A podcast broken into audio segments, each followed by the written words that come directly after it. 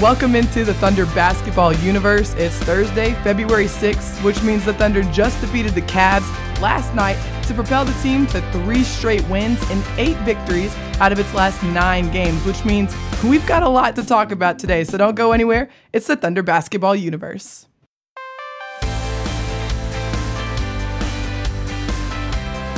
Welcome into TBU. We've got a normal crew here today. It's me and Nick, and it's been snowing in Oklahoma for the past two days, so we're trying to push through that right now. It was 80 on Sunday or Monday, and then two days later, like six inches of snow. Yeah, my car was absolutely covered and took me like 30 minutes to get it all off. But anyway, it, the the weather might be cold, but things are rocking and rolling here with the Thunder.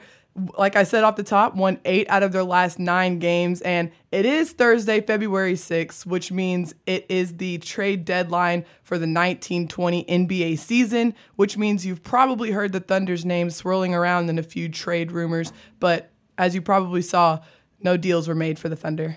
Yeah, you know, as always, the Thunder is probably making calls, receiving calls. That's the due diligence that the Thunder front office is doing. It's what every NBA organization is doing at this time of year. Sam Presti, Thunder general manager, and his staff are always kind of methodically looking for opportunities to improve the team both in the short term and in the long term and you know kind of enhance their flexibility the assets that they've got um, but this thunder group has a strong core um, and there were no deals clearly that kind of rose to the level of something that would either enhance this organization in the short term or in the long term so uh, okc stood pat on trade deadline day and so, no trades, no deals means that this Thunder team is going to continue to roll. And one of the things that we're going to talk about right off the top is the most recent game that Thunder had, which was yesterday against Cleveland at home, which came down to the wire for not the first time for the Thunder. And they gutted out a victory at what came down to the last minute, thanks to a really clutch, critical steal from Dennis Schroeder, which actually got credited to Shai Gilgeous-Alexander, but we'll get into that. But this Thunder team has really found its way to operate late in games. Dennis seems to be just a catalyst in those stretches on both ends of the floor with his energy. He's picking up full court. He's scoring on the other end. He had six points in clutch time.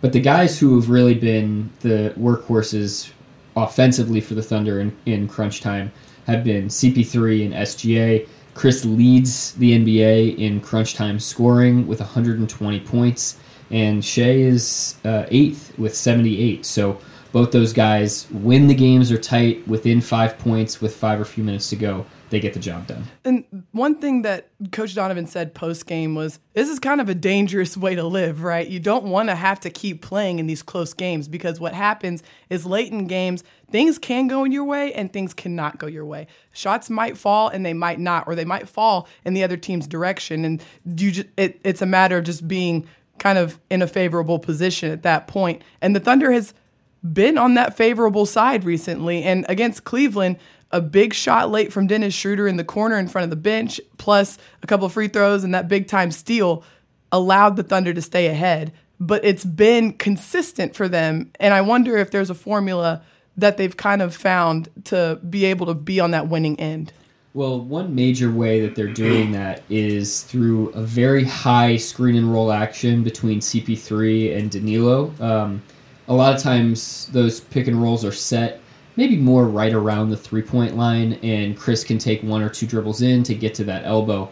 Late in games, they're extending those screen and rolls up, you know, almost to half court. Not quite all the way there, but really high up on the floor. And that's just creating even more space and separation for Danilo to get out of those screening actions, to roll and still be behind the three point line open for a shot. And then Chris has got more of a head of steam as he gets downhill. So it's providing a little bit of a different look. And for the poor defender guarding Chris Paul, just it, it's so tough to a have to navigate a screen that far away from the basket, and also you have you're picking them up clearly farther back. So you're locked into trying to guard one of the best point guards in the league, and you know getting hit by Danilo Gallinari is no no thing to go unnoticed. the the other thing is just putting yourself in those positions night in and night out. Now against Cleveland, maybe the expectation would be that you you're ahead by more, but there have been plenty of games this year, like the comeback in Houston,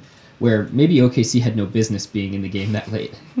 That's true, but it, one thing that you keep mentioning is eh, there has been multiple guys who have stepped up and found ways to help the Thunder be in a position to win, whether it's Danilo or Chris or Shai or even some role players down the stretch. Lug- Luguentz Dort, has, mm-hmm. we had him on the podcast this week. I mean, we've seen him grow into this defender who you can count on clutch time to guard one of the best players in the league and make an impact on the floor. I'm curious to see how Lou does here moving forward. He's now been a starter in eight straight games and so he's he's playing off pure instinct here for the most part. He's getting some help from the coaching staff, but now teams know about him. Teams are are kind of thinking about him going into games. We saw Hami deal with this last year. I'm curious what this will be like for Lou. The beauty for Lou though is that his his production for the Thunder is strictly defensive. If he doesn't score a bucket, he's still super impactful for this team based on what he can do defensively. And that's something that, you know, you can scout for. You can say Lou is a great defender, but it's another thing to try to keep him from being a great defender, you know, because that's just not something that you can stop offensively. Just to wrap up our clutch time conversation, I wanted to point out one other thing, which is OKC makes its free throws. We saw Steven hit two crucial ones down the stretch. And the Thunder is one of the top teams in the NBA at the free throw line. And they have a really fun trend. And I keep bringing this up, but they are one of the teams that will consistently make more free throws than the other team attempts. And it is played out time and time again for this team. And that's a testament to two things. One, that they're playing aggressively, getting to the free throw line consistently throughout games. Cleveland and the Thunder are two and three in the league in personal fouls per game, which means they commit some of the fewest fouls per game. And yet the Thunder forced them to 15 or let me double check 24 personal fouls for Cleveland on Wednesday. And that's a testament to them just consistently finding ways to be aggressive, get into the lane, draw those fouls. We heard talk about Shai Gilgeous-Alexander just always finding ways to make that contact when he drives to the lane. And then on the other side of the ball, it's a matter of staying clean, keeping people in front, and while also forcing really tough shots, which is a, a, really tough thing to do defensively. Well, speaking of free throws, the next guy that we want to talk about is Dennis, and he took 11 against Cleveland the other night. He continues to be on this torrid scoring pace. He scored 30 against the Cavs, and yet again scores 20 or more. For the eighth straight game, and then seven of those games were as a reserve, which set a Thunder record. And Dennis, Coach Donovan said this last night after the game. He said Dennis is like no doubt worthy of being a starter, and he appreciates his sacrifice of being willing to come off the bench because what he provides as a spark and a reserve off of the bench, all through the throughout all four quarters, is so impactful for this Thunder team. The thing that's been different about Dennis this year, and it's why Terrence actually last night said that he should be an All Star, and good luck finding an argument for me on that one is uh, his shooting has just been incredible. Uh, career highs in field goal percentage and three point percentage. It, it, plays out every single game. There's not a, a, game where you see Dennis not being productive on the offensive side of the floor. And that's because, like you said, he has the ability to shoot, but we've also seen him attack full speed downhill and find ways to finish. We've seen some really different finishes and crafty finishes from Dennis around the rim this season. Yeah, that's been a hallmark of his game is being able to just blow past you on the perimeter and that quick first step.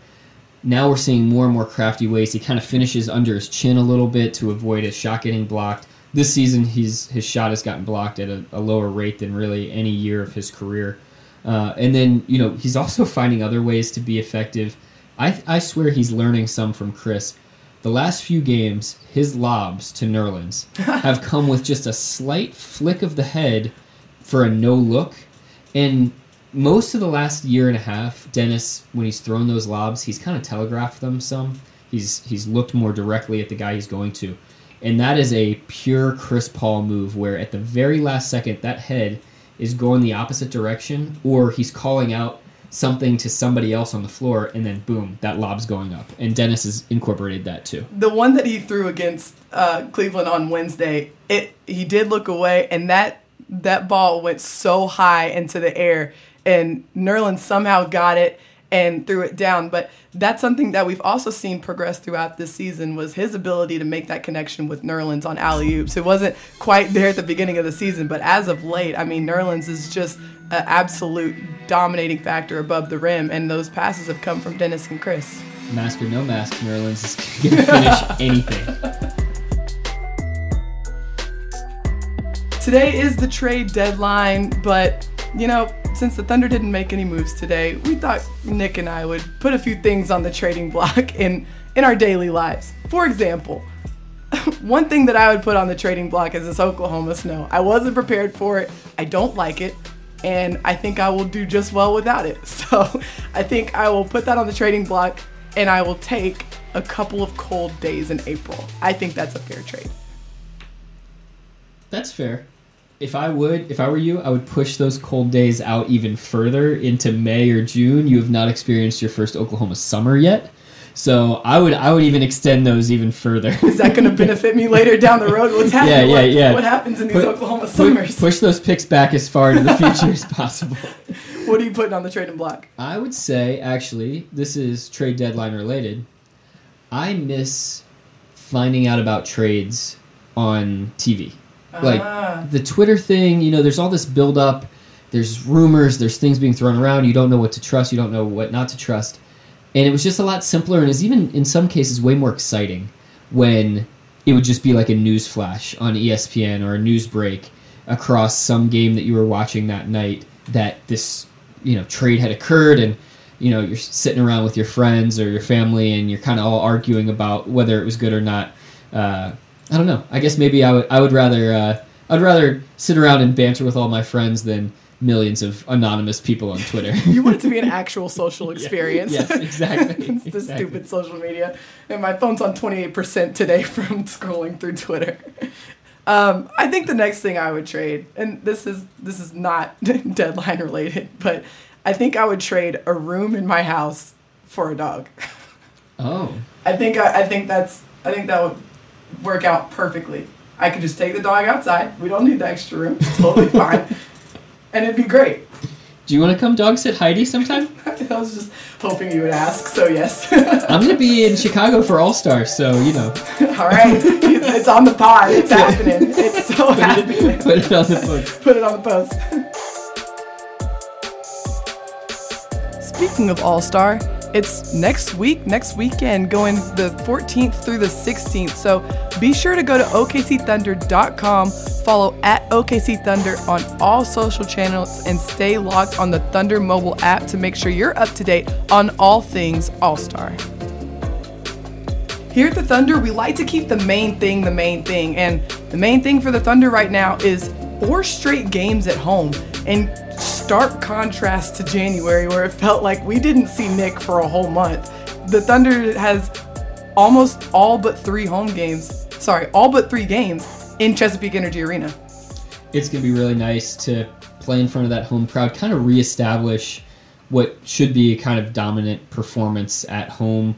The Thunder, in fact, by the numbers, scoring and shooting, is much better at home than on the road. But in January, actually, it had more road wins than it did home wins. So continuing to try to rack up those opportunities to put some wins in the bank, continue to move further up in the standings. I mean, right now, this Thunder team is a game and a half out of fourth place in the Western Conference.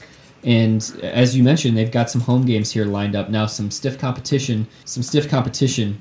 Detroit, Boston, San Antonio, and then heading to New Orleans before the All Star break. So this will be a pretty critical run here we're well past the, the halfway point. It's also fewer games. There's only 10 games in February with the All Star break versus 17 in 31 days in January. So I imagine that will, you know, kind of have a different impact on the players and the coaches and probably you too as a reporter just being able to kind of you know soak in a scouting report soak in some recovery time and really just put everything into that game there's definitely more time for all of those things for the coaches to, you know, have a second to breathe between scouting for a different opponent.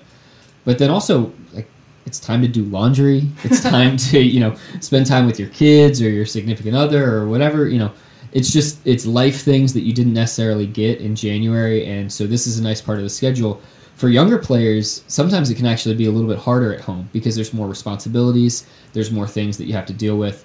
Uh, so this is a good test for a lot of players on both fronts. Is you know, can you come home now? You have this chance to kind of exhale. Are you ready to take on the challenge of being able to do all the things that you need to do throughout your life and get ready for the game? Whereas when you're on the road, you're stuck in the hotel. You got nowhere to go. You got no responsibilities. So I can't do my laundry. I'm on a plane. Exactly. So yeah. it's a it's a little bit of a different uh, different deal. So uh, good opportunity for this Thunder squad though to to go out there and see if they can continue the stretch of wins in eight out of its last nine games.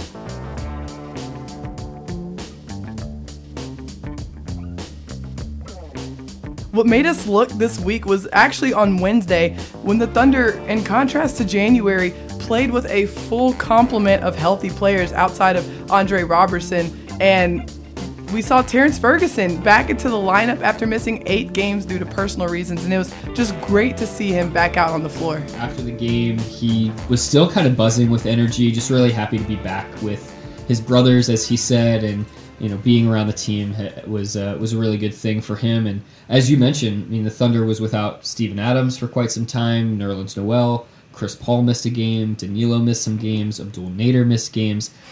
There were a lot of guys out during that month of January, in addition to Terrence, and so to fight through all of that, as we talked about, to go 12 and five during that month, following up an 11 and four month in December, the Thunder really uh, deserve some praise for the way that they handled that, and now, hopefully, knock on wood have some smooth sailing in the injury department as they go through this lighter month of February. It was kind of a different feel. It was like everybody was dressed out, everybody was ready to go and available, and it was something where you knew that everybody who had played so far this season was ready to be on the floor. And so it just kind of it was it was a nice feel and it was right at the beginning of February. So in this month like we talked about, fewer games, a lot of home games. So it's nice for the Thunder to have all of its players available to go up against teams on their home floor.